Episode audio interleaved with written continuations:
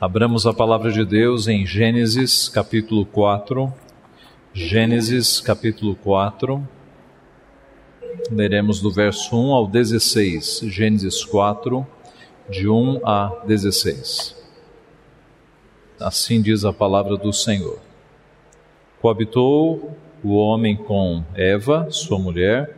Esta concebeu e deu à luz Caim. Então disse: Adquiri um varão com auxílio do Senhor.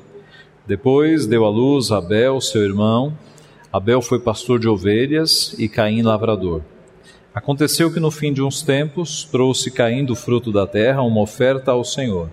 Abel, por sua vez, trouxe das primícias do seu rebanho e da gordura deste. Gradou-se o Senhor de Abel e de sua oferta, ao passo que de Caim e de sua oferta não se agradou. Irou-se, pois, sobremaneira Caim e descaiu-lhe o semblante. Então lhe disse o Senhor: Por que andas irado e por que descaiu o teu semblante? Se procederes bem, não é certo que serás aceito. Se todavia procederes mal, eis que o pecado jaz à porta, o seu desejo será contra ti, mas a ti cumpre dominá-lo. Disse Caim a Abel, seu irmão: Vamos ao campo. Estando eles no campo, sucedeu que se levantou Caim contra Abel, seu irmão, e o matou.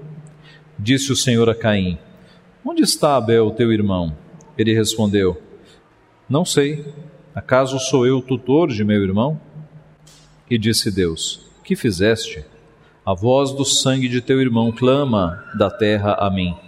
És agora, pois, maldito por sobre a terra, cuja boca se abriu para receber de tuas mãos o sangue de teu irmão. Quando lavrares o solo, não te dará ele a sua força. Serás fugitivo e errante pela terra. Então disse Caim ao Senhor: É tamanho o meu castigo, que já não posso suportá-lo. Eis que hoje me lanças da face da terra, e da tua presença hei de esconder-me. Serei fugitivo e errante pela terra. Quem comigo se encontrar, me matará. O Senhor, porém, lhe disse: Assim qualquer que matar a Caim será vingado sete vezes. E pôs o Senhor um sinal em Caim, para que o não ferisse de morte quem quer que o encontrasse. Retirou-se Caim da presença do Senhor e habitou na terra de Nod, ao oriente do Éden. Vamos orar mais uma vez. Pai Santo, nós te louvamos por tua santa palavra te louvamos porque ela é uma fonte inesgotável de tesouros para a nossa vida, é verdadeira alimentação para nós. E mais uma vez nesta noite nós pedimos o teu auxílio, o auxílio do teu Santo Espírito, para que o Senhor ilumine a nossa mente, ó Pai, e o Senhor prepare o nosso coração para recebermos os ensinos que vêm do Senhor por meio da tua santa palavra. Dá-nos entendimento, dá-nos compreensão, dá-nos um coração, Pai, trabalhado pelo Senhor. Aplica o Senhor mesmo, por meio do Teu Santo Espírito, a Tua palavra em nosso coração, corrigindo-nos, ó Pai, naquilo que nós temos errado e preparando-nos para fazermos a Tua obra e para Te obedecermos nos nossos relacionamentos. Fica, portanto, conosco, ajuda-nos, é o que nós pedimos em nome de Jesus. Amém. Quais são as causas da violência no mundo? Se nós olharmos para as respostas que a sociologia nos dá, nós teremos desigualdade social, desemprego elevado, aumento no consumo de drogas, poucos investimentos em educação, em cultura, em lazer. Estas são as respostas da sociologia. Mas estas respostas, elas apenas arranham a superfície do problema. A raiz, as causas mais profundas da violência não estão nesses sintomas sociais. Estão em questões bem mais profundas, estão em questões espirituais. A violência nasceu no coração do ser humano logo depois da queda registrada no capítulo 3 de Gênesis. Foi ali no comecinho da história da humanidade que um jovem matou o seu próprio irmão. A violência nasceu ali naquele coração e executou o próprio irmão. Mas por quê? O que motivou Caim a matar Abel, a matar o próprio irmão? Quais foram as causas deste ato de violência? E quais são as causas da maioria, se não de todos os atos de violência que ocorrem no mundo? Olhando para o texto, nós vemos que a primeira causa foi o ódio, foi o ódio mesmo. Nos primeiros versículos, nós vemos que Caim ficou irado, ficou com ódio, porque Deus aceitou o culto do seu irmão, mas não aceitou o seu culto, não aceitou a sua oferta. Abel levou uma oferta de sangue, Caim levou uma oferta dos frutos da terra. É, não havia sangue na oferta de Caim. Mas, pastor, será que já havia exigência de sacrifícios serem feitos com sangue? Ora, a Bíblia não diz que sem derramamento de sangue não há remissão de pecados. E a partir do momento em que entrou o pecado no mundo, Deus passou essa mensagem para os primeiros pais. Nós observamos que não há um, aqui nos primeiros capítulos versículos dizendo: prestem culto ao Senhor desta e desta forma. Nós vamos ver a regulamentação de culto muitos capítulos para frente. Mas por que é que eles estão prestando um culto então? Porque Deus desde o início revelou que cultos deveriam ser prestados, que sacrifícios deveriam ser apresentados. Tudo aquilo que vai ser escrito na lei cerimonial, né, em Levíticos e nos outros textos que nós temos ali no Pentateuco, tudo aquilo foi passado pelo primeiro casal aos seus filhos. Eis a razão porque aqui, sem regulamentação explícita, eles estão oferecendo sacrifícios ao Senhor. Isso nos leva à lógica de que aquilo que foi ensinado em Levítico e nos outros textos fora ensinado aqui verbalmente passado pelos primeiros pais aos seus filhos, e eles o estão fazendo, e Caim fez errado. Caim não levou uma vítima de sangue, Caim levou frutos da terra, e por isso é que o seu sacrifício não foi aceito. Em Hebreus capítulo 9, 22, nós lemos: Com efeito, quase todas as coisas, segundo a lei, se purificam com sangue, e sem derramamento de sangue não há remissão. Uma pista quanto a isso no próprio texto, nós encontramos logo ali no texto da queda. Quando Adão e Eva perceberam que estavam nus diante de Deus, eles fizeram é, cintas com folhas de figueiras. Mas na sequência, Deus trocou estas folhas de figueiras pelo quê? Por peles de animais porque as folhas de figueira não eram suficientes para cobrir a culpa e muito menos a nudez. Meus irmãos, se peles de animais apareceram ali, é porque animal, um animal foi morto. Isso é, é o óbvio. Deus não produziria peles de animais. Eis aqui uma roupa de peles para vocês. Está claro que um animal, uma vítima, foi morta para cobrir não apenas a nudez, mas a culpa, para cobrir o pecado, porque sem derramamento de sangue não há remissão de pecados. Então, observe que sangue já é derramado desde os primeiros pecados dos nossos pais, desde o primeiro pecado, e aqui este assassinato, né, esse, esse um, um irmão matando um outro irmão, você já tem é, essa, esse sistema de vítimas sendo oferecidos. Deus aceitou a oferta de Abel, Deus não aceitou a oferta de Caim, e isso deixou transtornado. Diz lá o nosso verso 4: Abel, por sua vez, trouxe das primícias do seu rebanho e da gordura deste. Agradou-se o Senhor de Abel e de sua oferta, ao passo que de Caim e de sua oferta não se agradou. Irou-se, pois, sobremaneira Caim e descaiu-lhe o semblante. Então lhe disse o Senhor: Por que andas irado e por que descaiu o teu semblante?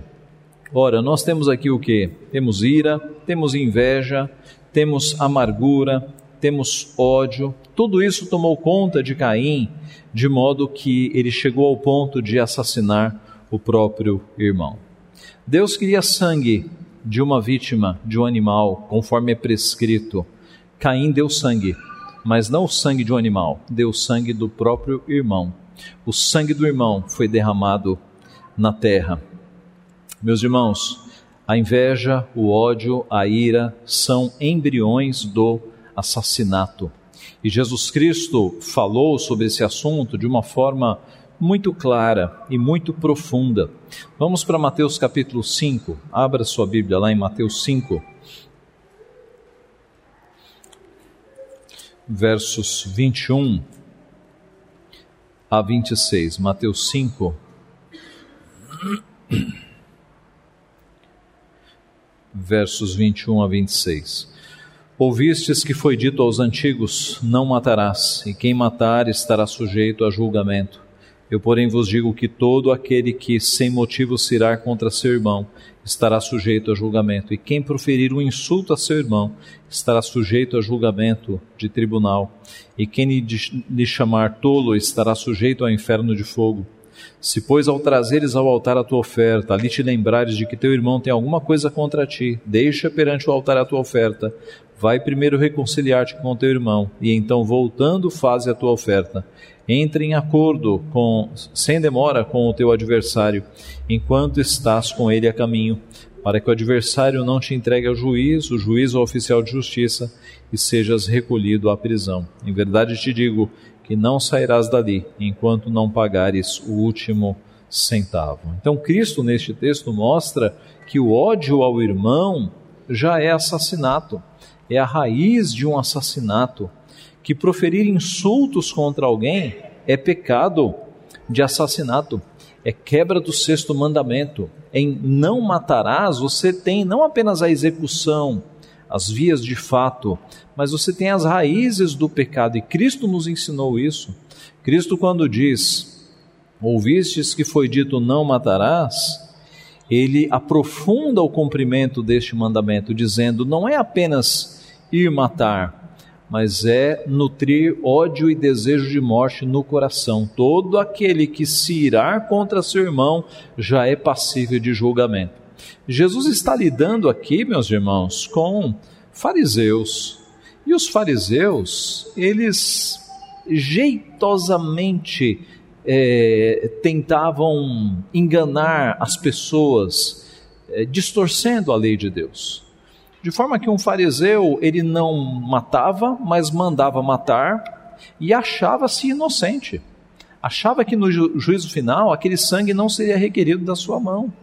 E Jesus desce às profundezas do mandamento, ao real espírito da lei, dizendo: odiar no coração, ter ódio no coração já é pecado, já é uma quebra do mandamento, já é pecado passível de tribunal. Então, o ódio, ele é de fato a causa mais evidente e certa da violência que acontece não apenas no mundo, mas nos corações de cada uma das pessoas.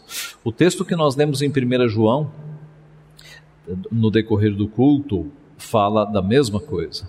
João, escrevendo a sua epístola, no capítulo 3, diz assim: Porque a mensagem que ouvistes desde o princípio é esta, que amemos uns aos outros, não segundo Caim, que era do maligno e assassinou a seu irmão. E por que o assassinou? Porque as suas obras eram más e as de seu irmão justas. Irmãos, não vos maravilheis se o mundo vos odeia. Nós sabemos que já passamos da morte para a vida, porque amamos os irmãos. Aquele que não ama permanece na morte. Todo aquele que odeia seu irmão é assassino. Ora, vós sabeis que todo assassino não tem a vida eterna permanente em si. Nisto conhecemos o amor que Cristo deu a sua vida por nós e devemos dar nossa vida pelos irmãos. Ora, aquele que possuir recursos deste mundo e vir a seu irmão padecer necessidade e fechar-lhe o seu coração, como pode permanecer nele o amor de Deus? E assim segue o texto, mostrando que todo aquele que odeia a seu irmão é assassino. João está ecoando os ensinos que ouviu do seu mestre Jesus Cristo. O ódio, então, é a primeira causa evidente que nós vemos aqui neste texto deste assassinato.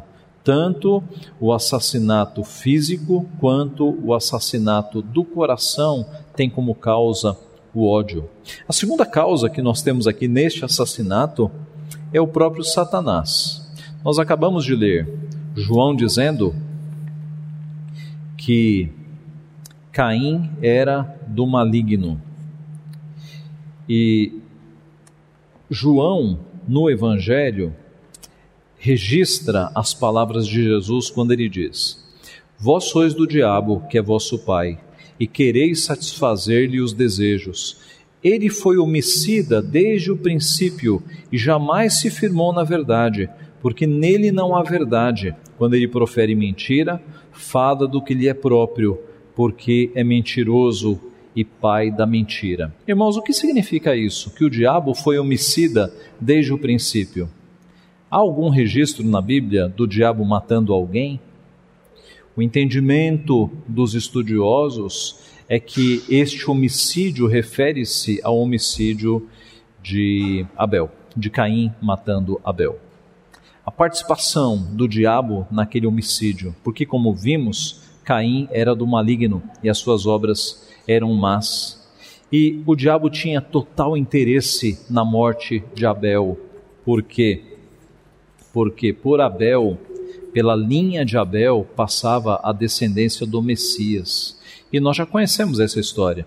Nós já sabemos das tentativas de Satanás em bloquear a linhagem messiânica em é, fazer com que, de alguma forma, a linhagem messiânica parasse no meio do caminho. Ora, nós vemos esta linhagem muito clara aqui já no Gênesis. Volte para Gênesis 4 e observe o que nós temos em Gênesis 4 a partir do verso 17. Aí na tua Bíblia deve ter um título, né, que não está lá no original, é da Sociedade Bíblica, Descendentes de Caim. Gênesis 4, 17, não é isso? E aí você tem a descendência de Caim. No capítulo 5, você tem os descendentes de Adão. Não é isso? Pergunta: Adão, Caim não era filho de Adão? Por que, que Moisés separou as duas genealogias? Ora, se eu tenho um pai e um filho, naturalmente eles fazem parte da mesma genealogia. Por que, que Moisés separou essas genealogias? Uma genealogia para Caim e uma genealogia para Adão.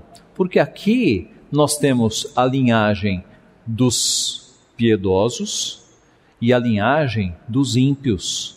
Em outras palavras, como os estudiosos chamam, nós temos a linhagem da serpente e a linhagem do Messias, os descendentes de Caim e os descendentes de Adão. É por isso que nós temos duas linhagens aqui. E observe que estas linhagens são definidas lá no proto-evangelho, quando Deus fala: Este te ferirá a cabeça e tu lhe ferirás o calcanhar. Para nós entendermos melhor esta ideia, nós temos que ir para o Apocalipse. Vá para Apocalipse capítulo 12. Apocalipse capítulo 12. As tentativas de Satanás em bloquear a linhagem messiânica, o nascimento do Messias. Apocalipse 12, na linguagem própria que, que é de Apocalipse, né? no estilo é, é, literário apocalíptico, que é, que é altamente simbólico, nós temos aqui uma descrição do que aconteceu no curso da história. Apocalipse 12, Viu-se grande sinal no céu, a saber, uma mulher vestida do sol, com a lua debaixo dos pés e uma coroa de doze estrelas na cabeça, que, achando-se grávida, grita com as dores de parto, sofrendo tormentos para dar à luz. Viu-se também outro sinal no céu, e eis um dragão grande, vermelho, com sete cabeças, dez chifres, e nas suas cabeças sete diademas a sua cauda arrastava a terça parte das estrelas do céu, as quais lançou para a terra. E o dragão se deteve em frente da mulher que estava para dar à luz, a fim de lhe devorar o filho quando nascesse. Nasceu-lhe, pois, um filho varão, que há de reger todas as nações com cetro de ferro. E o seu filho foi arrebatado para Deus até o seu trono. A mulher, porém, fugiu para o deserto onde lhe havia Deus preparado lugar para que nele a sustentem duzentos durante 1260 dias. É um texto altamente simbólico, mas que fala das tentativas do dragão de impedir que esta mulher dê à luz um filho. E este filho é quem? Um filho varão que há de reger todas as nações. A referência é clara a Jesus Cristo. E o dragão aqui é a antiga serpente. E no curso da história é exatamente isso que nós vemos. Satanás sabe que a semente vai passar por Abel, que é a linhagem santa. Então ele faz com que Caim mate Abel. Nasce Sete, e sabendo que a descendência do Messias passa por Sete, Satanás faz de tudo para destruir esta linhagem messiânica, fazendo com que os filhos de Sete se corrompam com as filhas de Caim. Isso está em Gênesis 6. Veja Gênesis 6, 1 e 2. Como se foram multiplicando os homens na terra, e lhe nasceram filhas. Vendo os filhos de Deus que as filhas dos homens eram formosas, tomaram para si mulheres as que entre todas as que entre todas mais lhe agradaram. Até este ponto você tem as duas linhagens caminhando separadas, os justos e os injustos. Mas eis que neste momento há uma mistura. Os filhos de Deus, a geração de Sete, e as filhas dos homens, a geração de Caim, se misturam, os casamentos mistos ocorrem, e aí o que estava bem distinto antes passa por uma mistura. E é neste momento que o nível de violência e o nível de imoralidade na terra sobe a níveis absurdos e vem o que? O dilúvio. Porque Deus vê que a maldade se espalhou na terra de uma forma que ele tem que acabar com todas as famílias, preservando apenas uma. Eu sei que há uma interpretação destes versículos de que anjos teriam coabitado com mulheres para dar à luz a gigantes. Essa interpretação, meus irmãos, é totalmente fantasiosa, porque anjos não têm corpo físico, anjos não se reproduzem. Então, esta é uma interpretação muito popular, né? Mas ela é ela é totalmente equivocada, ela é fantasiosa. Aqui é claro que trata-se dos filhos de Deus, a, a, geração, a linhagem de Sete e as filhas dos homens, a linhagem de Caim. E na mistura é que os níveis de pecaminosidade sobem a estes níveis, né, a este ponto. Ah, nós vemos na sequência, então, que a corrupção desta descendência é grande, mas Deus vai preservar uma família fiel para si, a família de Noé. A semente está salva, a semente caminha agora pela família de Noé. Depois do dilúvio, nós temos os filhos de Noé, Sem, Cã e Jafé, para levar a semente adiante. Mas as gerações se tornam corruptas e da descendência de Sem, Deus separa um homem, Abrão, e Deus traz este homem para os seus caminhos. E Deus faz um milagre na vida deste homem para que nasça Isaac. É um homem avançado de idade, junto com a sua esposa, e nasce Isaac. E de Isaac vem Jacó, e a linhagem messiânica passa por Jacó. E Jacó engana seu irmão Isaú, que tem que fugir, correndo risco de morte. Quando eles se encontram novamente, Esaú o poupa e a semente está salva. De Jacó vem José, que é vendido por seus irmãos e tido como morto, mas Deus o preserva. Deus preserva José, a semente está salva. Muitos anos se passam e no Egito Faraó dá ordens para que não deixem viver nenhum menino nascido dos judeus. E de novo aqui nós temos Satanás tentando impedir que o povo de Deus continue, para que a linhagem messiânica seja interrompida. E Deus faz com que Moisés seja preservado. A semente depois passa por Josué, por Raabe, por Jotão, por Samuel, por Davi, por Atalia, por Esther, e nós estudamos o livro de Esther e nós sabemos as tentativas do inimigo em acabar com o povo de Deus, porque acabando com o povo de Deus em Esther, não teria Messias. Tudo isso era o diabo, meus irmãos, fazendo com que a linhagem messiânica fosse interrompida. E aí nós chegamos em Belém, e agora o plano do dragão passa por Herodes. e Herodes manda matar todas as crianças de dois anos para baixo, para que o dragão agora enfrente a mulher que está para dar à luz. Ele impeça num ato final, é a última tentativa do diabo, fazer com que Herodes mate o Messias. Mas, divinamente instruído, José foge para o Egito e a semente está salva. E Jesus Cristo nasce. E Jesus Cristo nasce. Assim, Satanás tinha total interesse na morte de Abel, ele teve participação. E voltando ao que Cristo disse, o diabo é assassino desde o princípio. Assim, quando nós alimentamos ódio, inveja, amargura, meus irmãos, nós não estamos é, nos parecendo com Deus, nós estamos nos parecendo com quem? Com o diabo. Ele é homicida desde o princípio. As obras do diabo é que são obras más. Então, a segunda causa deste assassinato, ainda que indireta, por influência, é o próprio maligno. Mas há uma terceira causa para este assassinato: o desprezo para com a palavra de Deus.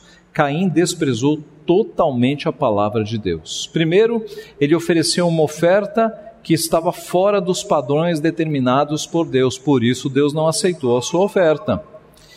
Depois, ele não atendeu ao aviso de Deus. Volte para Gênesis 4 e veja o verso 7. Deus percebeu que ele estava irado. No verso 6, Deus perguntou: Por que andas irado e por que descaiu o teu semblante?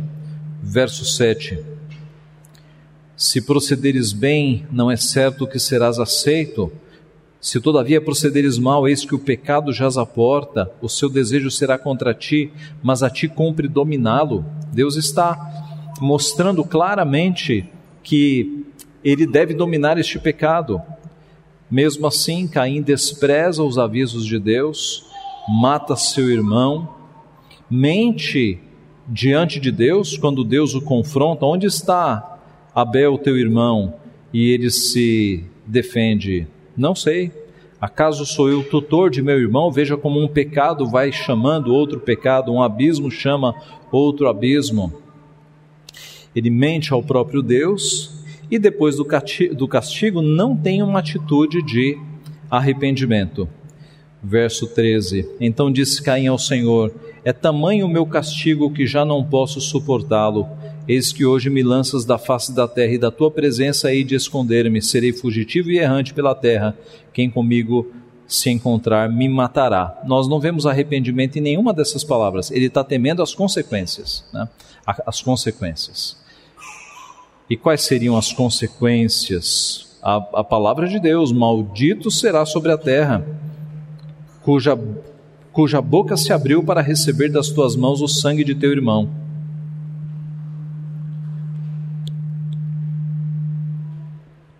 Quando lavrares o solo, não te dará ele a tua força, serás fugitivo e errante pela terra. Aí Caim é, diz essas palavras de desgosto, e Deus, por misericórdia, porque o nosso Deus é misericordioso até com Caim, ele vai colocar uma marca em Caim para que ninguém o fira de morte. Verso 15.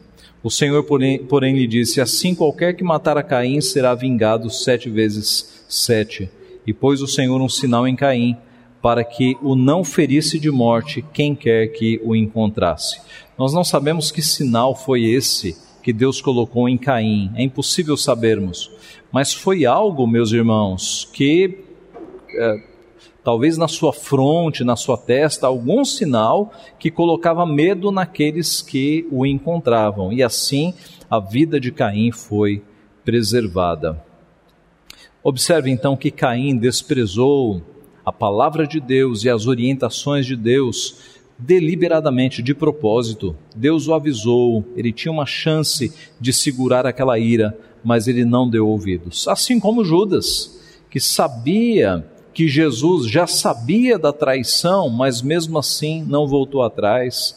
Assim como Safira, que teve a chance de contar a verdade quando foi questionada por Pedro, mas insistiu na mentira, mentindo, mentindo ao Espírito Santo. E meus irmãos, assim como nós, quando nós sabemos o que devemos fazer e não fazemos, ou quando nós sabemos o que não devemos fazer e mesmo assim fazemos, insistimos na desobediência. Então, há um sentido em que nós somos pecadores, como Caim foi, como Safira a foi. Nós conhecemos a palavra de Deus. Deus está dizendo para nós não irmos por aquele caminho, para nós não pecarmos. E quantas vezes nós desprezamos a Sua palavra e vamos pelo caminho do pecado? Desafiamos a Deus no estilo de Caim e sofremos as consequências. Sofremos as consequências. Então, o desprezo à palavra de Deus é uma das causas evidentes a da violência. Não apenas o assassinato, mas todos os outros crimes acontecem no mundo por desprezo à palavra de Deus. Em outras palavras, todos os crimes que acontecem são, em primeira instância, quebras da lei de Deus. A lei de Deus é quebrada quando crimes e pecados acontecem. Assim, meus irmãos, concluindo, quais são as causas da violência?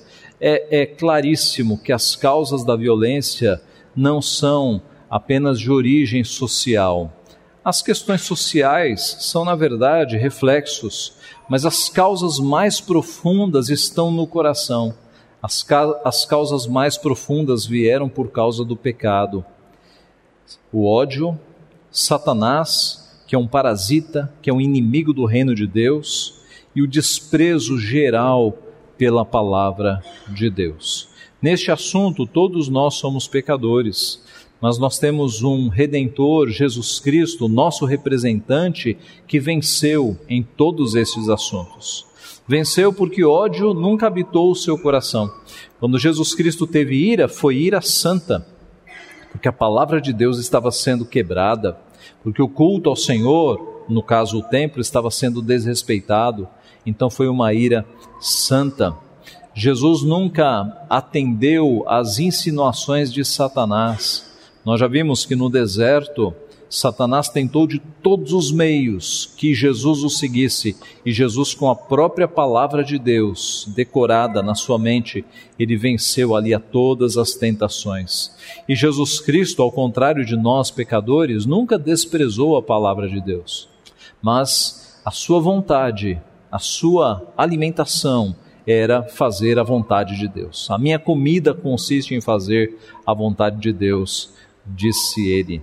Meus irmãos, é, Jesus Cristo agiu com amor até para com seus inimigos. Isaías profetizou: como cordeiro foi levado ao matadouro, e como ovelha muda perante os seus tosqueadores, ele não abriu a boca. Isaías ainda levou sobre si o pecado de muitos, e pelos transgressores intercedeu. Pai, perdoa-lhes, porque não sabem o que fazem.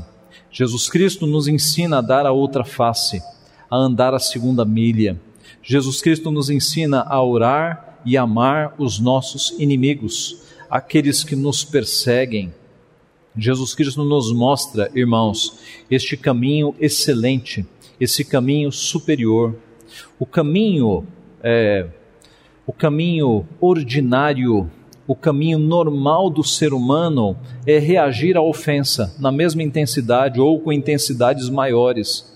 O caminho do discípulo de Cristo é um caminho excelente, é um caminho superior, é dar outra face, é amar quem nos persegue, é orar por aqueles que querem o nosso mal. Este é o caminho que Cristo nos ensinou. E ele nos ensinou isso não apenas por teoria, nos escrevendo cartas, mas ele ensinou isso pelo exemplo pela própria vida.